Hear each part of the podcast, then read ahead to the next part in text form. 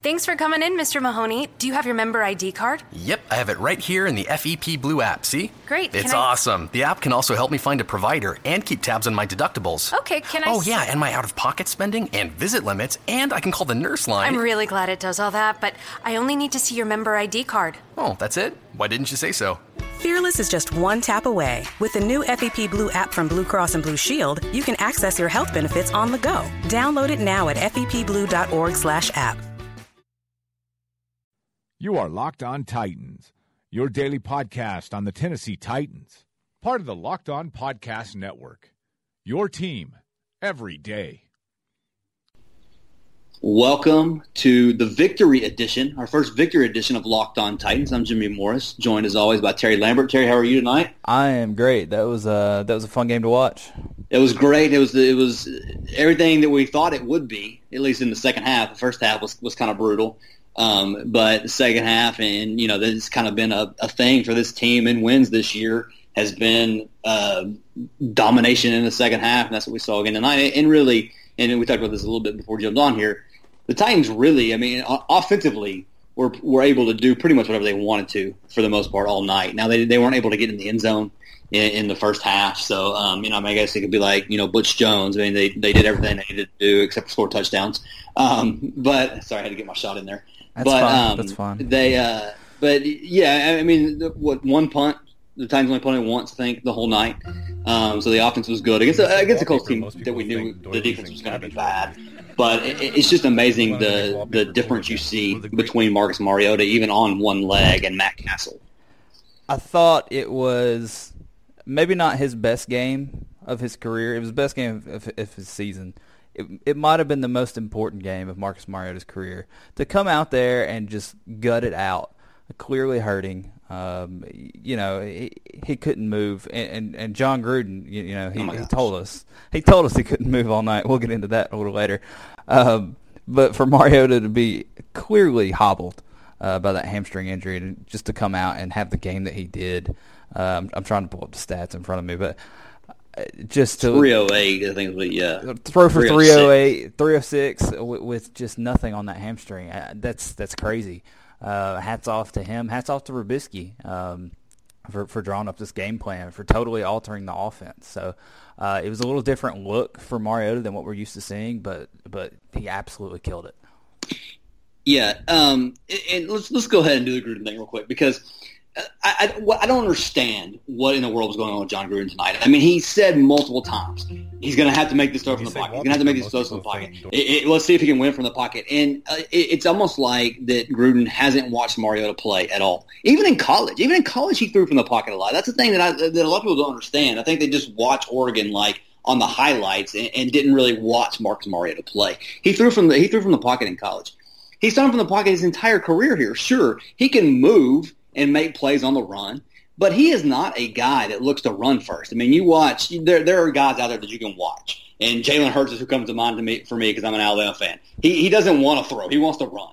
Marcus Mariota is not that guy, and even when Marcus Mariota moves, when he's able to move, when he runs or whatever, when he's healthy, he's still got his eyes downfield. And he is the last minute. He wants to throw as long as he possibly can. And so for John Gruden all night long to be like, oh, let's see if he can make this throw from the pocket. He's going to have to make these throws from the pocket. I mean, just over and over beating that drum, I just don't understand. And he's a guy that coming into this I had a lot of respect for. And this is something we talked about before. Like, a guy that I thought had a lot of, like, knowledge and watched film and, you know, really prepared for his job. But he just sounded like an idiot tonight. The more he kept going on and on about how, well, let's see if he can do this from the pocket. And, hey, this has been a great game for Marcus Mariota to see him come of age and be able to throw from the pocket. Like, he does that every game. I don't understand where he was getting all of that. It was totally bizarre. And, you know, like I told you, just going back to the draft process and his little QB special that he does, he lit Mel Kiper Jr. up for having Jameis Winston over Mariota. You know, he was enamored with the guy in college. So I'm not sure what changed. I'm not sure if ESPN just didn't give him enough headlines tonight or storylines to stick to, but man, he ran that down our throats all night long, and he caught hell for it on Twitter. I mean, it wasn't just the Titans faithful that were saying it. It was national people too. So, yeah, that was a really weird and annoying part of the night. that really it was just bogus. You know, that's not Marcus Mariota, and I'm kind of glad that Mariota had to stay in the pocket all night, and he just absolutely torched the Colts. Yeah, and then the other thing that at the beginning of the game, he called Taywan Taylor a gimmick player. Oh, yeah. And then they hit that shot down the field to him, so that was nice as well. Again, he's just not a guy that strikes me as somebody that comes in unprepared. I mean, we see those guys, right? I mean, we see that CBS, you know, EF team, whatever it is, fifth, sixth, whatever broadcast team that we've gotten for years from the Titans, and deservedly so. The Titans haven't been good, and so you're not going to get, you know, the good broadcast teams for your games, especially the noon Sunday games. So we kind of all understand that, and so you'll hear kind of these storylines that are like national storylines that if you actually watch the team don't make any sense. But like John Gruden, I just would, you know, he's got one game a week to prepare for. It's a national audience game every time. All these eyes are on this game. He just doesn't. I don't know. I just was really disappointed at his lack of knowledge of Marcus Mariota's game. And like you said, I mean, he liked him in the draft process. And I don't know. And again, it's not that Marcus Mariota can't run bootlegs and that kind of stuff. I mean, obviously he does that, and it would be dumb for the Titans not to use that when he's healthy because that adds another dimension to his game. But he's shown that he can win in the pocket, and he struggled at times, sure. But, like, overall, I mean, his game in the pocket has never really been a question. I mean, anybody that really studied him, like anybody that you follow, like draft Twitter or whoever, that actually studied his tape and didn't just, again, kind of, you know, take the national narrative or whatever. They never had an issue with whether or not he could throw from the pocket. You can talk about arm strength and any of that kind of stuff if you want to, but it wasn't a fact of not being able to make throws from the pockets. It was mind-blowing, and then it just got more frustrating every time he mentioned it. And especially after Mariota had been doing it all night. I mean, the ball that Delanie wasn't able to catch, where Mariota had a guy in his face and throws just a beautiful pass that was just off of Delanie's fingertips. I mean, he's thrown off of one leg anyway. He couldn't step into that throw even at all. And just to see what he can do there, I mean, I don't know. It's just, again, that was frustrating to keep hearing that over and over. It was totally ridiculous. But moving on, I wanted to kind of talk about the defense. Yeah, sorry. You got on your soapbox there. Yeah. It's all right. The defense through the first half was really frustrating. We were kind of texting back and forth. You know, why on earth are the Titans not blitzing more? You know, it seems like there's success to be had with the blitzes there, but Dick LeBeau just refused to do it.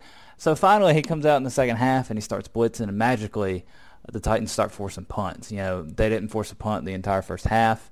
They come out first drive, the Colts punt the ball away. The game totally changes. So when you blitz, it helps out your young secondary, and that was huge. So hats off to LeBeau for seeing that and correcting it. But with that being said, I've kind of been harping on that all year, and I still don't know what the problem is. And like you said, he went right back to it when the Colts were trying to drive the field and tie the game up late. So and that was probably more prevent defense than anything, but still. The blueprint is there, at least to me it is, and it's just frustrating to see Dick LeBeau kind of go back to it every week, and it just seems like he's got to find his way in the middle of these games. Yeah, and it's something that I actually want to go back and chart because Mickey Ryan just tweeted this out. Second half Colts possessions, punt, fumble, punt, field goal, downs, end of game. So, you know, one scoring drive in the second half, and that was set up by that long kickoff return. So, yeah, I mean, it doesn't. And so, I want to go back and actually like rewatch and see the difference of how many guys he sent, you know, on plays in the second half versus the first half. Because yeah, I mean, it was a completely different team. So yeah, that is another thing that people were hammering Robiskie, and we talked about this before we jumped on the one possession where they had the ball inside the 5. And tried the little jet sweep to Delanie, and then, you know, only ran once, and then tried to pass like that kind of crap. That made me mad. But I thought Robiskie had a pretty good game plan overall tonight. LeBeau was terrible in the first half. The defense was terrible in the first half. And again, like the secondary's not good, okay? But you've got to be able to do something to help hide that, basically. And you saw what they can do when they make an attempt to do that in the second half. You bring extra guys, they don't have to cover as long. And so, I mean, that was the thing. But, again, give him credit. At halftime, he made those adjustments. and they came out, looked like a different unit in the second half, and that was obviously the difference in this game. You know, I mean, it ends up being a 14-point game, but, you know, that was the long run at the end that Henry broke. I mean, it was a touchdown game until that point. So that's the difference in the game, is them coming out and making those adjustments. Yeah, and on Robiskie, I thought he called a great game. I mean, outside of that one play on the goal line, and you can argue that the red zone stuff wasn't successful. I get that. But still, 36 points, and you know, the run at the end, you don't even have to count that. That's 29 points right there, and 15 coming off a field goal. So you're moving the ball outside of the red zone. You're moving it really well. I thought that the offense had a really good night. And still, people were calling for Robiskie's head in the middle of the game. So I just don't get that. I feel like the fans are kind of unfair to him. I mean, what more did you want him to do with a quarterback that was nursing a hamstring injury that they clearly told not to run? I mean, you saw him slide like 2 yards behind the line of scrimmage, which kind of looked pretty odd, but it just told you the Titans were being very careful with Mariota tonight. I thought he played or called a great game for what he was given. Yeah, absolutely. And, you know, again, they had to make adjustments to what they normally do with what they had. And I am, on one hand, a little bit surprised that Marcus Mariota was that limited and that he was out there. But like you said, I mean, this game was really, really huge. And I hate to use, you know, must-win games and that kind of stuff, especially in Week 6. But when you look at how this, you know, shakes out with the AFC South, the fact that now the Titans move to 3-3 in a three-way tie at the top of the division, the loser of this game dropped to 2-4, and you know, sole possession of last place in the division. So that's a big deal at this point in the division. And with 3 division games, they're now 2-1 in the division. That, you know, obviously they lost, would drop them to 1-2. So I mean, this game was really, really important, and I think they realized after last week that Marcus Mariota at somewhere 55, 60% is better than what Matt Cassel is going to give you. I mean, I think you would have to say, I mean, Mariota, as far as being able to throw the ball, you know, looked really good. He didn't have that running ability. So I don't know what percentage exactly you would put him at. But whatever percentage he was, it was far better than what they had with Matt Cassel. So, yeah, I mean, yeah, he did a good job. And I think that, you know, there's a lot for this team to build on off of this win, and I think it was Trevor said on Twitter, like, that Derrick Henry run feels like a season-defining moment. If they can use that as a jumping-off point, you know, you've got Cleveland next week, who you should beat. Maybe you can get Corey Davis back for that game, but if not, you should definitely get him back for the game after the bye. You know, so I mean, there's some good things coming down the road here, and I wrote earlier today that as of right now, the Titans have the second easiest season schedule, just based off of what records are right now, and that's for all 16 games, so that includes the games they've already played as well. But I mean, the Titans are going to have an opportunity here to roll off some wins and hopefully be the team that we thought they were going to be coming into this season. And again, the loss to the Dolphins is bad. The way they lost to the Texans is obviously really bad. But 3-3 at this point in the season, I mean, I think if you'd have given us that before the season started, we would say it was realistic, and especially if you say we'd have been 2-1 in the division. I mean, I don't think it's anything that we realistically should have been upset about when the schedule came out. 4-3 going into the bye. I mean, if they can beat the Browns next week, I mean, I think that is really about where realistically they should be expected to be. They've weathered the storm. I think that's the best way to put it. Yeah. So they've kind of stopped the bleeding here, 3-3, kind of get everybody healthy. And if they can avoid the injury bug, which the Titans are due some luck with that, I think they'll be just fine. But I got to talk about my guy, Taywan Taylor. They finally got him involved tonight. They finally dialed one up for him, through one deep. I believe it was a 54-yard bomb Mariota hit. Taylor beat his man, and you know, that's what I've been preaching on for the last 2 weeks. He's just a guy that can change the dynamic of an offense. He's a guy that's going to attract safety attention. He's a guy you got to pay attention to. So hopefully we see that's just the first little taste of that. He got plenty of T.Y. Hilton comparisons coming out of Western Kentucky, so hopefully he can be that guy going forward. And honestly, the Titans needed a guy to step up. Taylor was great tonight. I thought Eric Decker was really good. Of course, you know, I kind of wrote him off at halftime as kind of being a washed guy, and then he comes out and has a great second half. You know, Rishard Matthews is as solid as they come. So I thought it was the best night from the Titans receivers. Plenty of separation, plenty of tough catches. Mariota was putting them in some tough spots, but he had to, and they came up golden. So just a really great night for the Titans offense against a bad defense. I mean, let's be real. This was a defense that the Titans offense needed to beat, and they went out and they did it.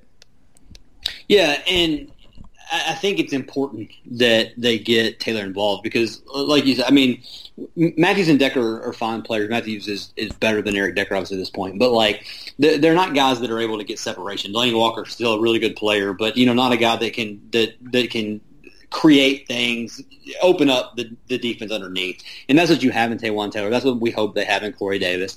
And so to put that on film, the fact that Taylor can get down the field like that and make a play like that, I mean, I think that's really big.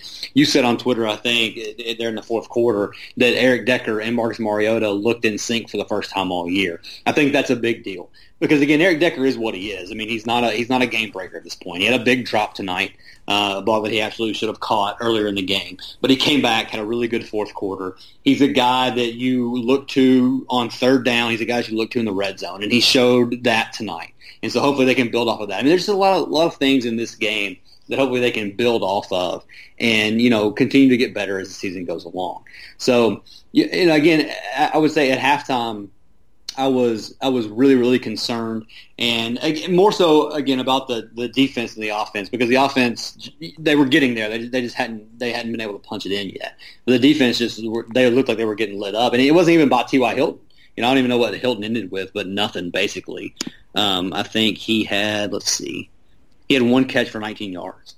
So, I mean, if you had told me coming into this game that they'd held Hilton to one for 19, I would have thought the Titans would win easily. So, you know, they did some good things. It was just a little bit scary in the first half because it looked like the Colts were able to do whatever they wanted to do. But, again, halftime adjustments, that's big. I would love one of these weeks, hopefully on Sunday, for the Titans to come out and be really good from, you know, the opening whistle to the end gun. I mean, it would be fantastic to see them play a complete game like that. But you see what this team wants to do. They want to just kind of wear you down, and then you've got both of those backs late in the game, and you see what they're able to do. One thing, you know, Derrick Henry got 19 carries. DeMarco Murray got 12. I think that they were trying to limit Murray a little bit because he was obviously at one point he was laying out. They were stretching out his leg. I'm assuming it was still the hamstring that was bothering him. He was still getting most of the third down work. But Derrick Henry had taken over as kind of the guy that they were giving the majority of the carries to. Now, the second time they got kind of down there real close, they did give the ball to DeMarco Murray. But it'll be interesting to watch going forward to see how that timeshare is divided up because, like I said, tonight it looked like that Derrick Henry was the lead back, but I'm not sure how much of that was a product of Murray's hamstring bothering. Yeah, I thought the touchdown that gave the Titans the lead from DeMarco Murray, where they got down to the 14 and they gave Murray four straight touches, I thought that was Murray's best sequence of the season. You know, it wasn't anything special. It was just a bunch of 3-yard, 4-yard runs. But, man, he was running tough. I mean, he was throwing it up in there, getting skinny, just getting the tough yardage. And that's something that he really hasn't done this year, to be honest. He's just kind of – something's been off. He's been bouncing runs and, you know, making poor reads. But I thought that – was vintage Murray right there, and that was good to see. But like you said, something was clearly up with him, and the Titans clearly wanted to limit him in giving Derrick Henry almost 20 touches tonight. So it certainly seems like a 50-50 backfield, and I think we're kind of getting into that, getting close to at least, you know, first and second down seeing Henry and then third down seeing Murray. So I think that's kind of where it's trending. I don't know how long it takes to end up there, but that's something interesting.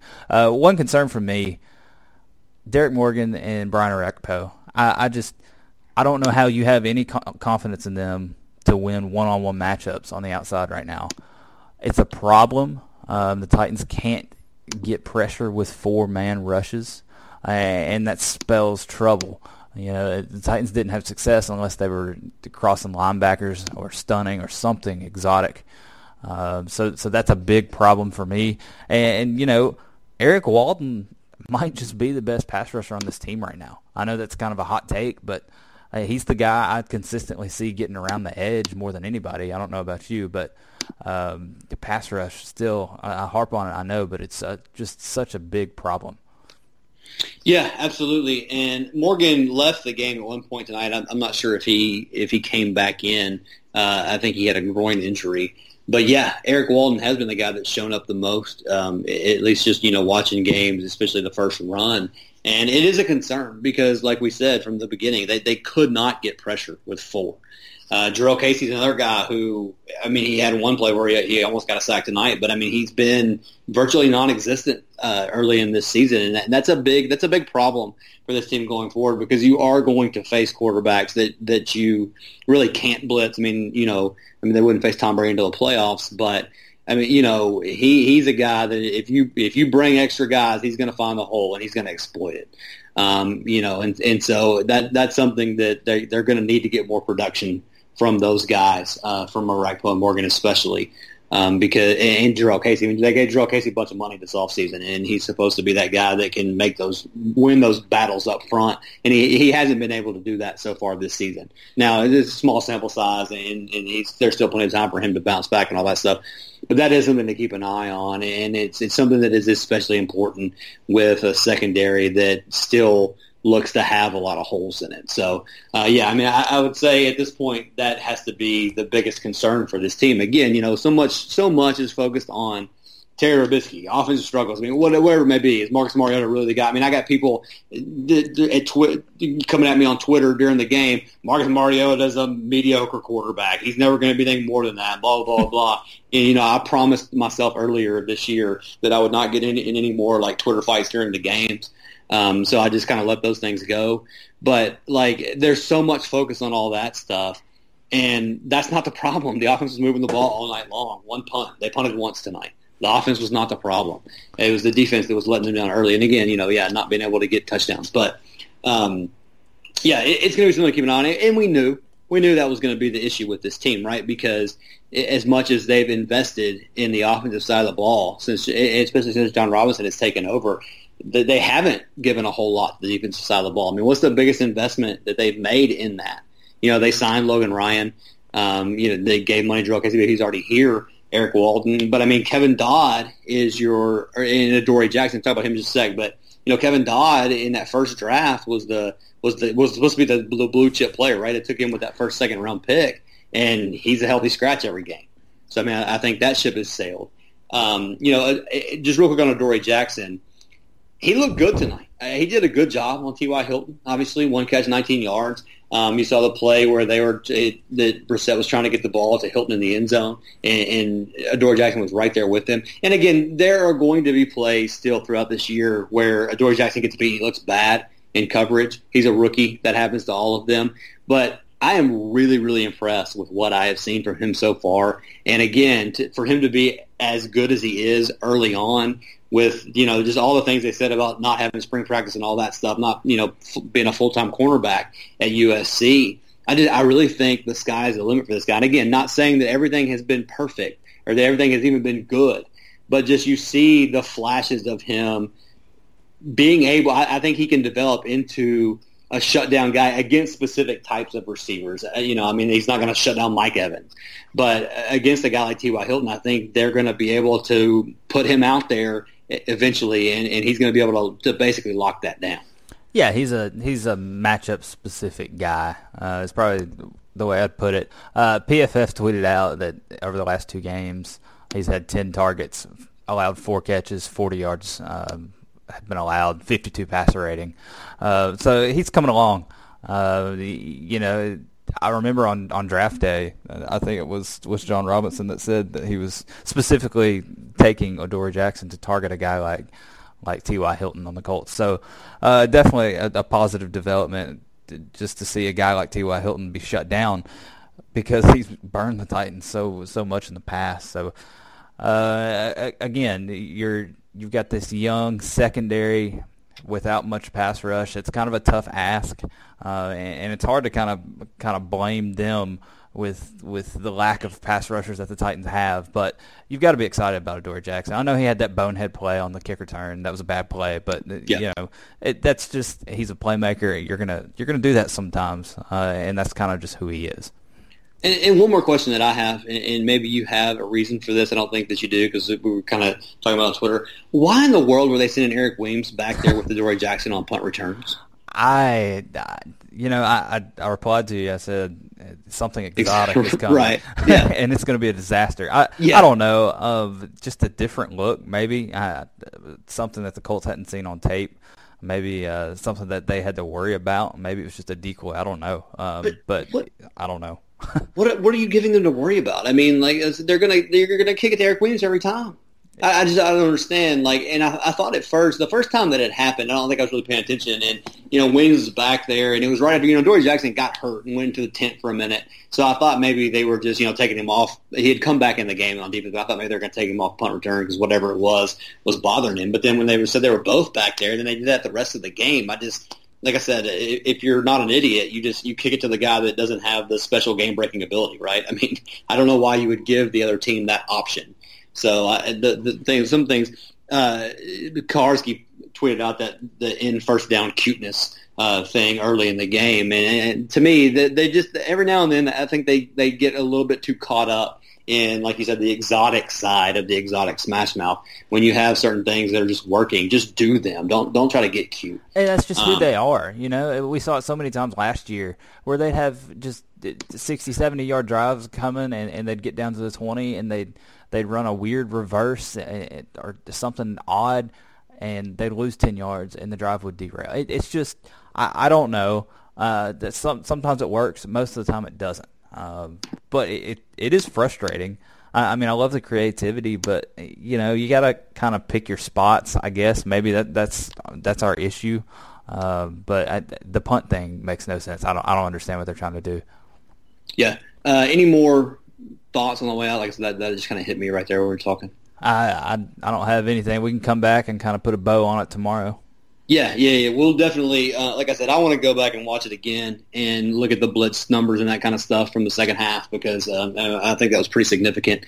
We didn't talk about it at the beginning of the show, but if you go to iTunes, the Locked On Titans page, if you rate and review the show there, you'll be entered to win a PFF full-year subscription. And we've talked about it before, but if this is your first time listening, welcome. Thanks for listening. And if you leave a review there with your Twitter handle, you're entered to win a year-long subscription to PFF. They have a lot of cool stuff, fantasy football stuff, just week in, week out matchups with teams, draft stuff. I mean, they've got all that stuff. So definitely check that out. Leave us a review. And like we always say, I mean, we want honest feedback anyway. So anything that we can do better, we'd love to hear from you. And so we're always looking at that stuff. So, yeah, I mean, this is probably the most energy we've had in the show so far, because I guess this is our second week of doing this. They finally gave us something to talk about. Yeah, right. So the first one was coming off that Dolphins loss, so that was, hard to get real hype after that. But just to end that streak, and for Derrick Henry just to, put the exclamation point on it like he did, that was awesome. I couldn't think of a better way for that to happen. So, again, hopefully this is something that the Titans can build off of. And it's kind of the thing that starts them on that, ascension that we thought that they would kind of be on, as the team that is probably the most talented in the AFC South, especially now that the Texans don't have J.J. Watt and Whitney Mercilus. I mean, I think that this division is wide open, and I don't think that the Titans are, the shoe-in to win it by any stretch of the imagination. But I think it's theirs. I think it's there for them to take. Now they just have to go out there and do it. And I hope that we saw the first step in that tonight. Yeah, it's now a 10-game season. Everything's reset. You've kind of got the Jaguars and the Texans and the Titans now neck and neck. So we'll see who can kind of take advantage. But again, you got to like the Titans spot with getting healthy at the right time. Absolutely. So You can check us out. We'll be back again tomorrow. We'll have a lot more on this game. You can follow us on Twitter. I'm at JMorrisMCM. Terry is at TLambertFB, and we write for MusicCityMiracles.com, so check that out as well. We'll have a lot of stuff about this game and about everything as the season goes on. So for Terry, this is Jimmy saying thanks for listening, and we will talk to you tomorrow.